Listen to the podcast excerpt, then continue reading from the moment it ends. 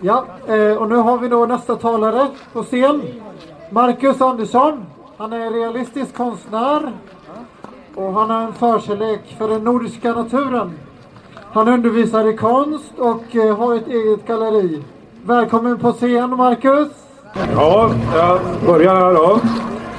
Jag heter Marcus Andersson och jag är konstnär. Hörs det bra? Ja! Jag målar i traditionell anda med en rad olika teman. Bland annat målar jag bilder i olja och akvarell av svensk natur, av havet, skogen och även porträtt. Eh, någon enstaka gång målar jag även direkt samhällskritiska bilder. Jag tänkte inleda med en händelse ur mitt eget liv som tydligt åskådliggör den snäva åsiktskorridoren inom konst och kulturvärlden.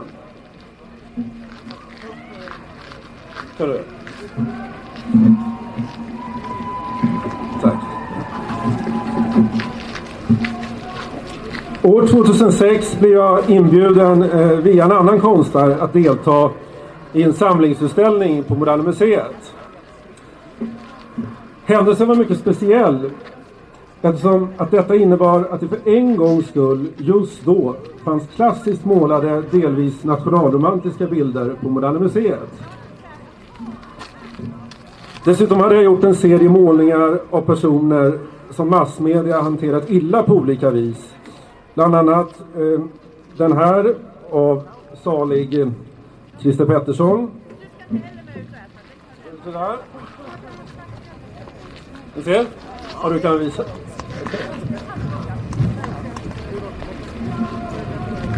Och den här av salig Daniel Wretström som lynchmördades i Salem.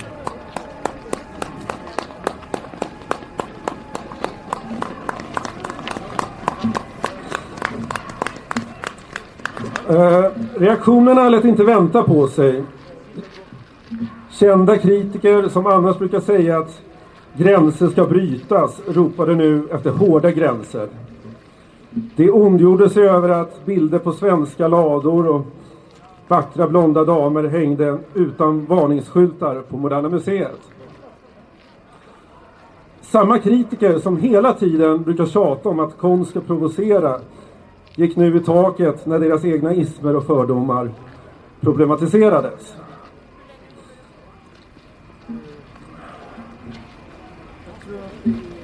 Jag blev i de stora dagstidningarna anklagad för, för allt från politisk extremism till att vara en dålig konstnär.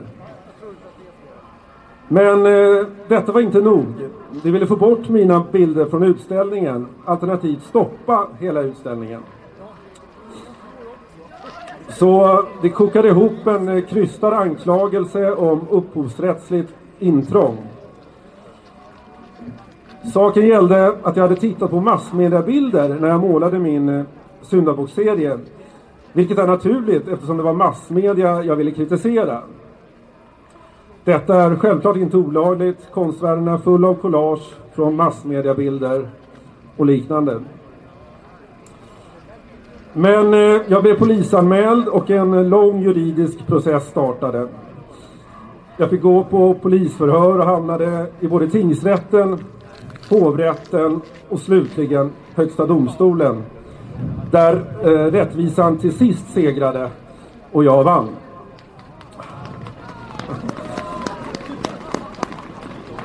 Denna process höll på i sammanlagt 11 år. Det här belyser hur snäv och välbevakad åsiktskorridoren är. För det är väldigt sällan något slinker igenom utan godkännande från den så kallade kultureliten, vilka bättre beskrivs som kulturmaffian. För att bli godkänd av den krävs att man aktivt bifaller alla maktens totalitära ideologier och ismer. Det vill säga i vår tid bland annat feminism, mångkulturalism och till och med amerikansk imperialism. Den offentliga konsten som vi alla tvingas se på gator och torg och skattefinansierade moderna museer styrs av allt annat än folkliga och demokratiska krafter. Den styrs bakom kulisserna i en grad som de flesta inte känner till.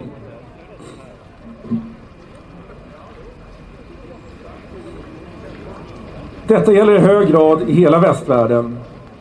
Åsiktskorridoren sträcker sig naturligtvis långt utanför Sveriges gränser. Det började med att traditionshatiska krafter fick makt över konstscenen och konstmarknaden via säkerhetstjänster. Efter andra världskriget infiltrerades Europas kulturliv av den säkerhetstjänst som säger sig ha rätt att mörda och tortera folk över hela världen, det vill säga CIA. Detta i en omfattning som de flesta har svårt att tro på. Man använder sig av hot, utpressning och inte minst mutor i svindlande summor. Detta är inte ens på något vis hemligt utan finns till och med i deras offentliga dokument.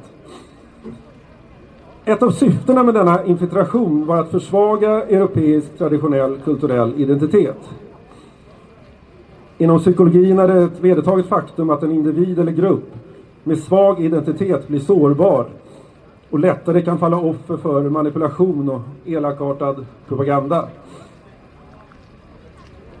Man skapade en konstscen och konstmarknad där en liten självutnämnd elit fick totalt tolkningsföreträde kring vad som kallas god och viktig konst.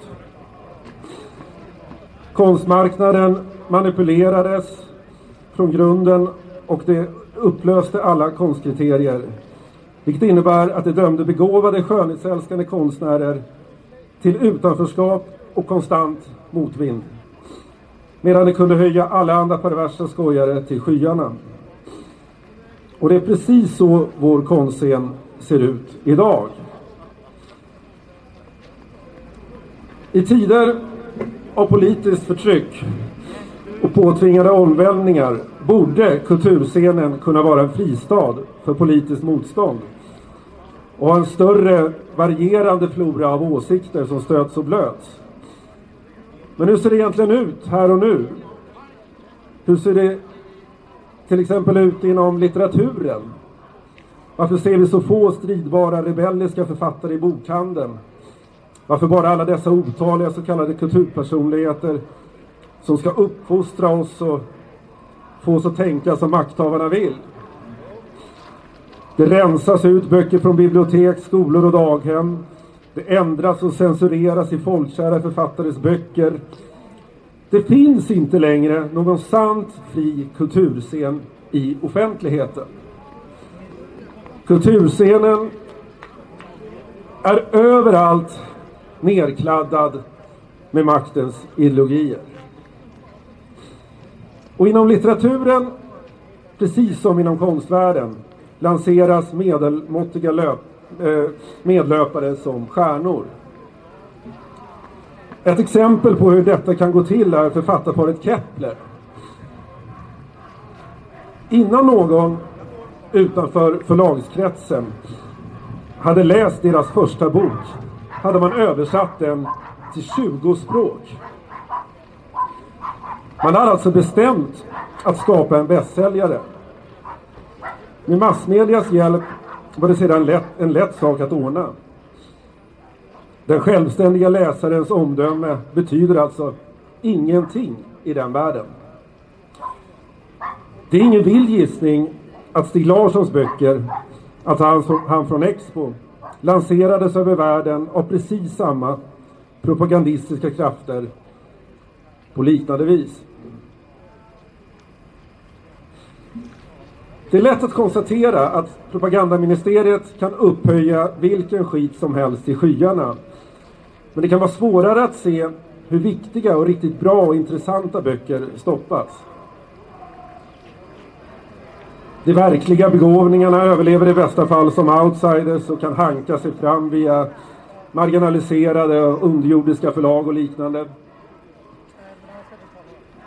Men i det fall någon på allvar lyckas spränga åsiktskorridoren kopplas mer eh, brutala krafter in. Nyligen stormades ett bokförlag i Tyskland av polisen och en hel bokupplaga konfiskerades. Ett annat exempel är den numera avlidne Udo Ulfkotte, en avhoppad tysk journalist. Denne man arbetade många år som framgångsrik journalist i Tyskland. Men han hoppade av och avslöjade mycket av det, eh, av det snuskiga skumrasket inom massmedien. Han avslöjade att ett stort antal av de mest uppburna journalisterna i Tyskland arbetade direkt under CIA och alltså arbetade uteslutande för amerikanska imperialistiska intressen. Detta skrev han om i en bok som hette Journalists for Hire How the CIA Buys the News. Denna bok såldes på ett eget förlag via Facebook och liknande. Trots de små kanalerna gick försäljningen otroligt bra.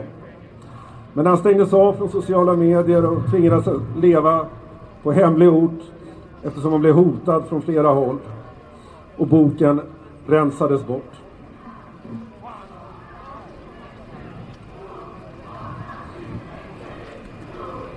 Denne man skrev också en bok som hette Boundless Criminality, alltså gränslös kriminalitet, som handlade om den gränslösa, till stora delar importerade brottsligheten i Tyskland. Men även denna bok stoppades i sin linda. De förhållanden Udo Ulfkotte beskrev är givetvis detsamma, till och med i några avseenden betydligt värre här i Sverige.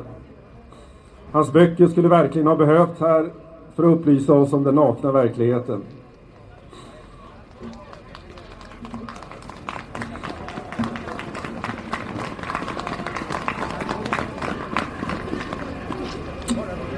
Här tänkte jag läsa några rader ur Sven de Blancs bok Moria land. I draksåddens tid.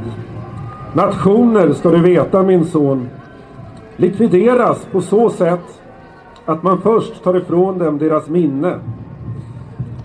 Ja, vi insåg för sent hur nära vi hörde samman i denna gamla världsdel. Man vill förstöra vår bö våra böcker, vår bildning, vår historia.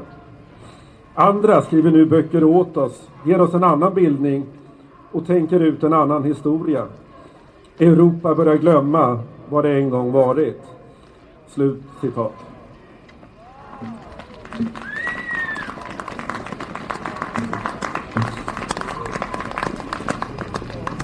Det här belyser väl det angrepp som vi utsätts för och som inte bara riktas mot våra traditionella kulturuttryck utan även direkt mot vårt kulturarv.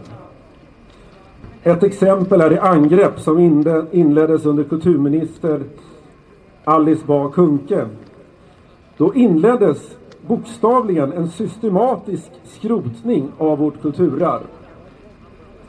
Nu skickas en stor del av arkeologiska fynd från brons, järnåldern och vikingatiden direkt till skroten för metallåtervinning.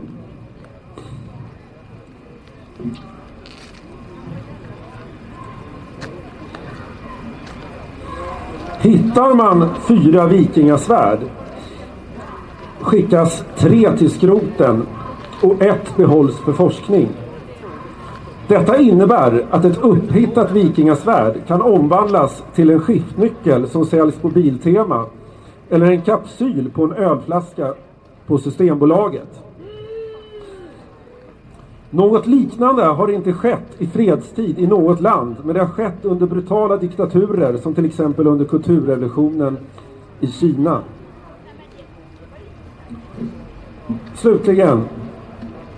Angreppen på vår kultur är många. Vi är alla utsatta för psykologisk krigföring och massiv indoktrinering. Ska vi lyckas bekämpa dessa krafter kan vi inte kompromissa. Det florerar allehanda osanna och negativa klyschor om oss svenskar.